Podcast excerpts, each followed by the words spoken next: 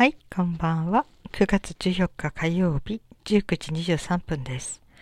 え今日は健康な体になるにはという話をしますね。うん、ま独断と偏見でえー、私が62年生きてきて、えー、その間のいろんなことを感じて今、健康な体になるために何をしてきた？ということを話しましょう。ま、健康って言っても私今持病はないんですね。えー、アレルギーを持っているのかな？えー、ホコリアレルギーだったりね。えっ、ー、と、保存量のアレルギーだったり。まあそういうのはあるけど、えー、要するにお医者さんから薬をいつも出してもらわなければ生活できないような持病は持ってないんですよ。うん、で、まあ、基礎的な体力は普通の人よりはないのは仕方がないんですね。まあ今こうやってね、病院にかからずに暮らしているってことだけでも自分としてはすごい画期的なので。まあね、私の簡単に話すと生まれてすぐに急性肺炎で入院して心臓が止まったことがあって、まあ蘇生したんだけど、それから小学校1年に上がる前も、この時も急性肺炎でまた1回入院してましたね。うん。そして、えー、小学校は学校休みがち。1回風邪をひくともう10日ぐらい熱下がんなくて。で、それでもすごく嫌でね、えー、扁桃腺がちょっと肥大してて、それを切ったら、えー、その熱が出なくなるって言われて。んで、えー、家族が反対したんだけど、私はもう早くも、えー、扁桃腺切って、熱の出ない体を手に入れたいとか思って、高校生の時に、えー、扁桃腺の手術をしましたね。うん、まあね、さほど大きいわけじゃなかったらしいんだけど、そのね、ブツブツ扁桃腺に穴が開いて、バイキングの巣になっちゃってたらしいですね。だから質の悪い扁桃腺だから、これは切ってよかったよって言われました。まあその後ですね、そんなしょっちゅう熱を出すようなことはなくなりましたね。うん。まあ、ただね、なんか、割とこう、そうですね、うん、よ、弱っちゃったんでしょうね。クラスメイトにはね、もう小学校6年の時なんか私あの、休み時間ごとに体育館行ってバレーボール友達としてたし、元気だったんですよ、すごく。その時、いつの間にか弱くなっちゃってとか言ってたけど、本当にいつの間にか弱くなっちゃって。まあ昔も弱かったけどね、一時期すごい盛り返した時期があって。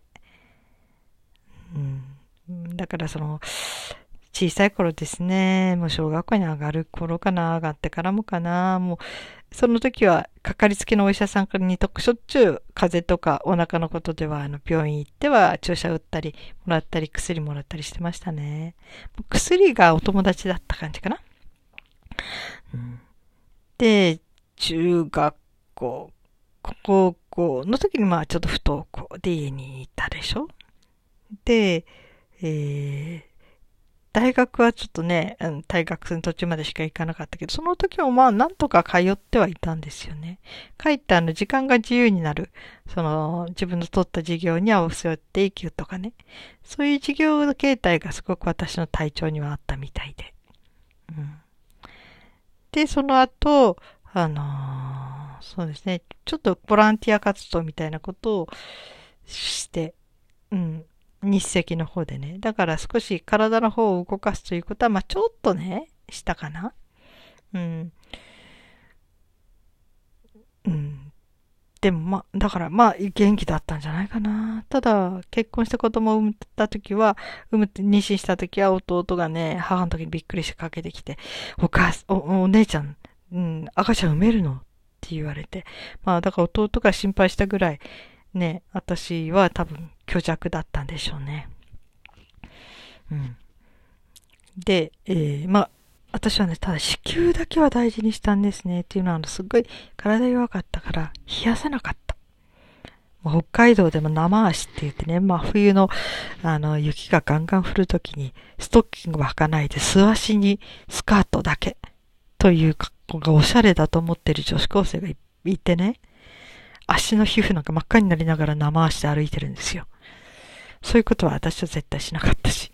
私はとにかく、えー、もうただでさえ弱いからね。もうそれ以上風邪ひいてなんかいられないから。うん、もう冷やさないように。冷え性だしね。もうと、とにかく、えー、がっつり着込んでましたね。うん、もう6年生の時、元気な時でもね、えー、ストッキング3枚重ね履きして、その上に毛のタイツを履いて学校通ってたので、うん、うん、ちょっと有名でしたね。はい。えー、それから、えー、っとね、まあ、子供を妊娠した時に、えー、あの、すべての薬をやめましたね。うん。要するに、薬を飲んでるとお腹の子に影響があるっていうんで、だから風邪薬も胃薬も一切飲まない生活。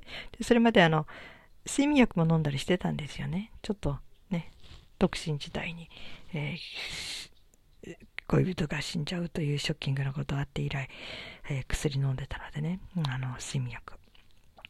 それも全部やめて。まあ、大変でしたけどね、やめるということはね。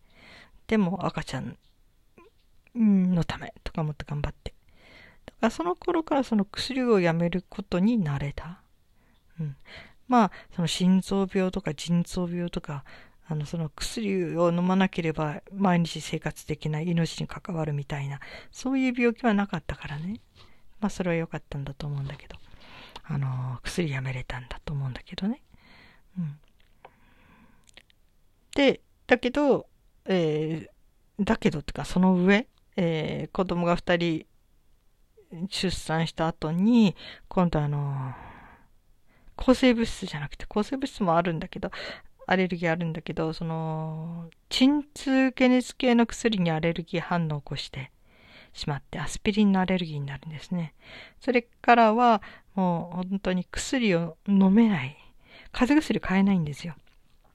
まあ今、アスピリンの入ってない風邪薬は結構出てるけどね。それでも、あの、あれだし、お医者さん行っても、そのアスピリン、アセチルサリチル酸という、それにアレルギーを持ってる人は結構なんかあまり薬出しませんね。外科に行った時も、あの、ちょっと足の指、小指だけどね、骨折して行った時も、一切薬出しませんでしたね。なんか怖いんでしょうね、お医者さんもね。そんな薬でね、私どうにかなっちゃったら。だからそのアスペ、アスピリンという薬を飲んだら、要するに、本当に死んじゃう可能性があるっていうぐらいのものですからね、アレルギーっていうのはね。うん。だから、その時以来、その薬って怖いんだなーって、アレルギーになって初めて分かって。うん。それでもう薬は飲まない、飲めない生活うん。要するに鎮痛解熱系は今アセチルサリチル酸だけだけど、他の薬もその連鎖反応的にバババババってダメになる可能性があるから、もう鎮痛解熱系は飲まないでくださいって。熱は40度ぐらい出た時は仕方ないかもしれないけどって、痛いぐらいじゃ飲まないでくださいって言われてね。でもそれは私、耳鼻科の先生に話したら、痛さがわかんないんじゃないかって怒ってましたけどね、その痛いぐらいでって痛くて辛くて飲まなきゃならない人っているのにね。言ってちょっと怒ってたけどね。まあ、それぞれいろんな取り方がありますよね。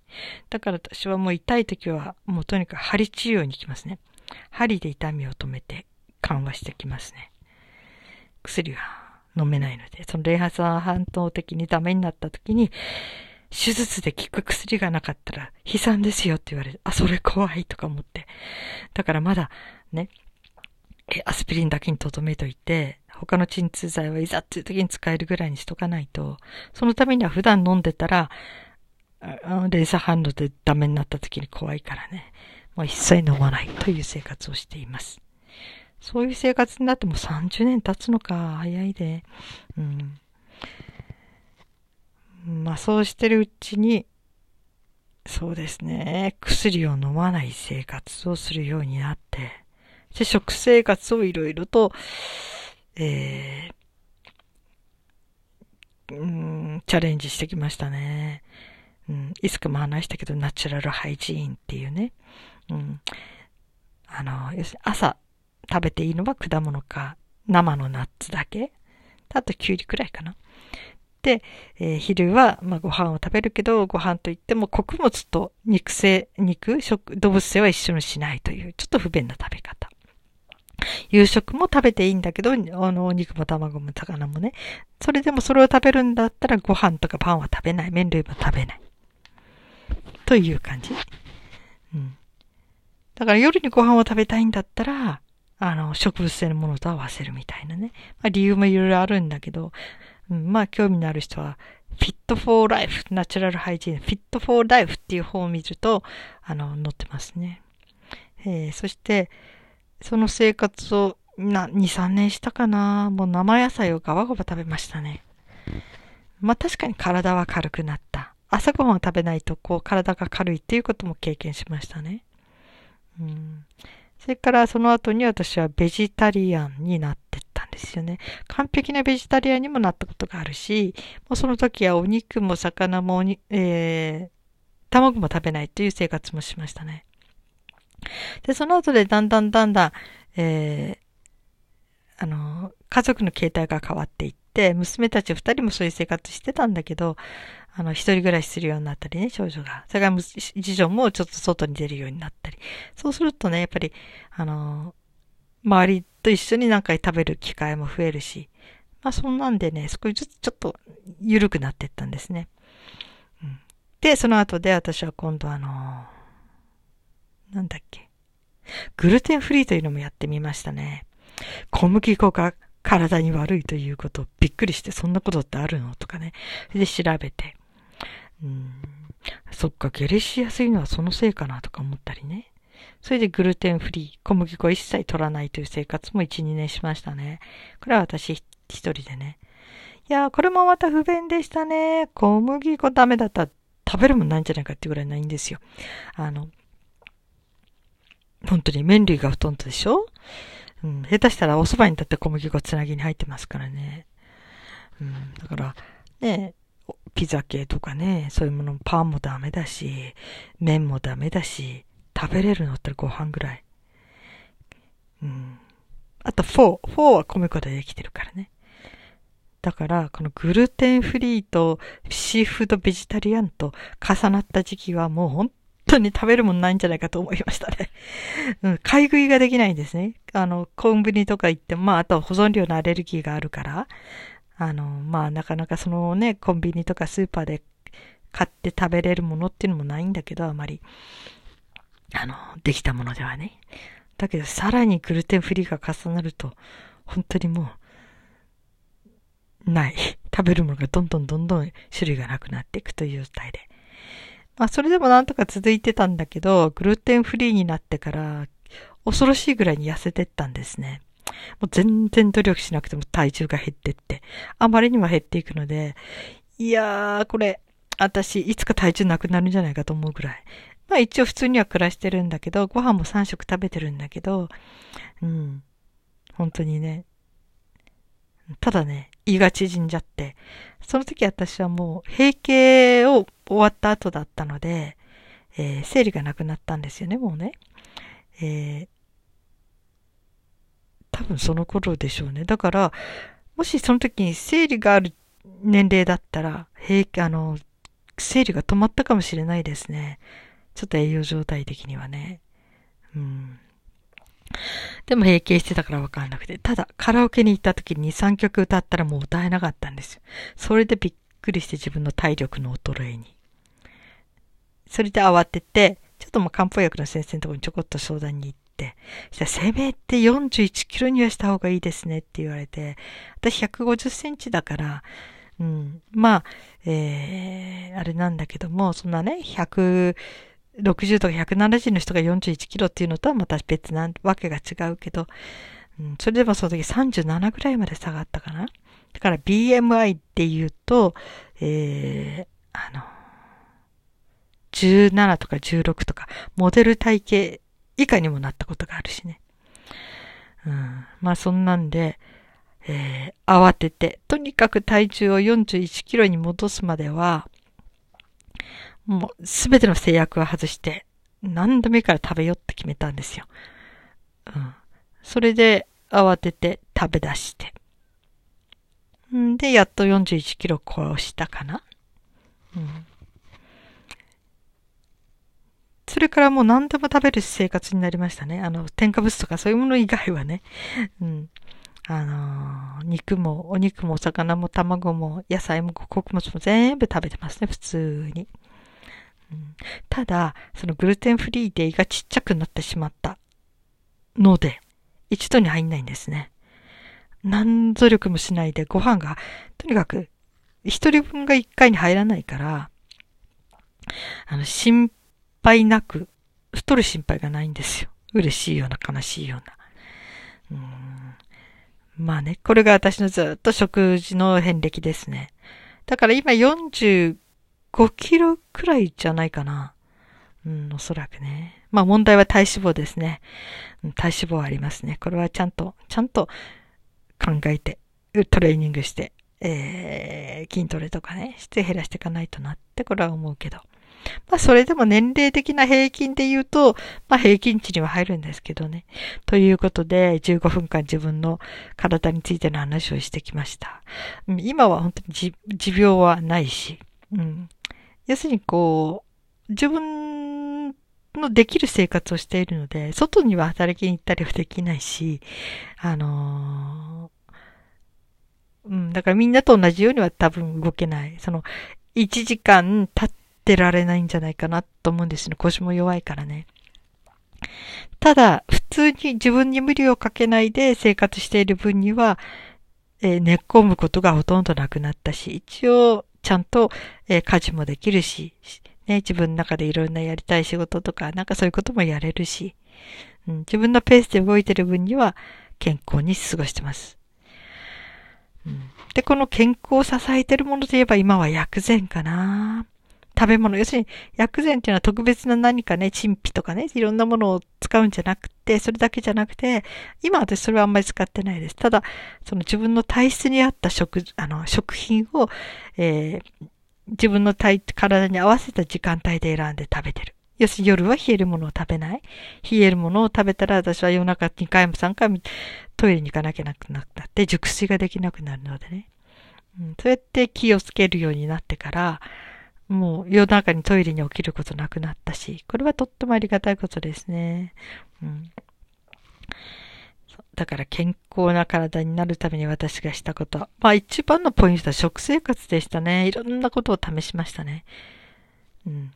そして、えー、こう、今は、この食品に対するすごくあの、知識ができたことはありがたいと思ってますね。あの、いろんな食品が体でどういう作用を起こすかっていうね、そういうことを勉強したってことはすごく私の健康を支えてると思います。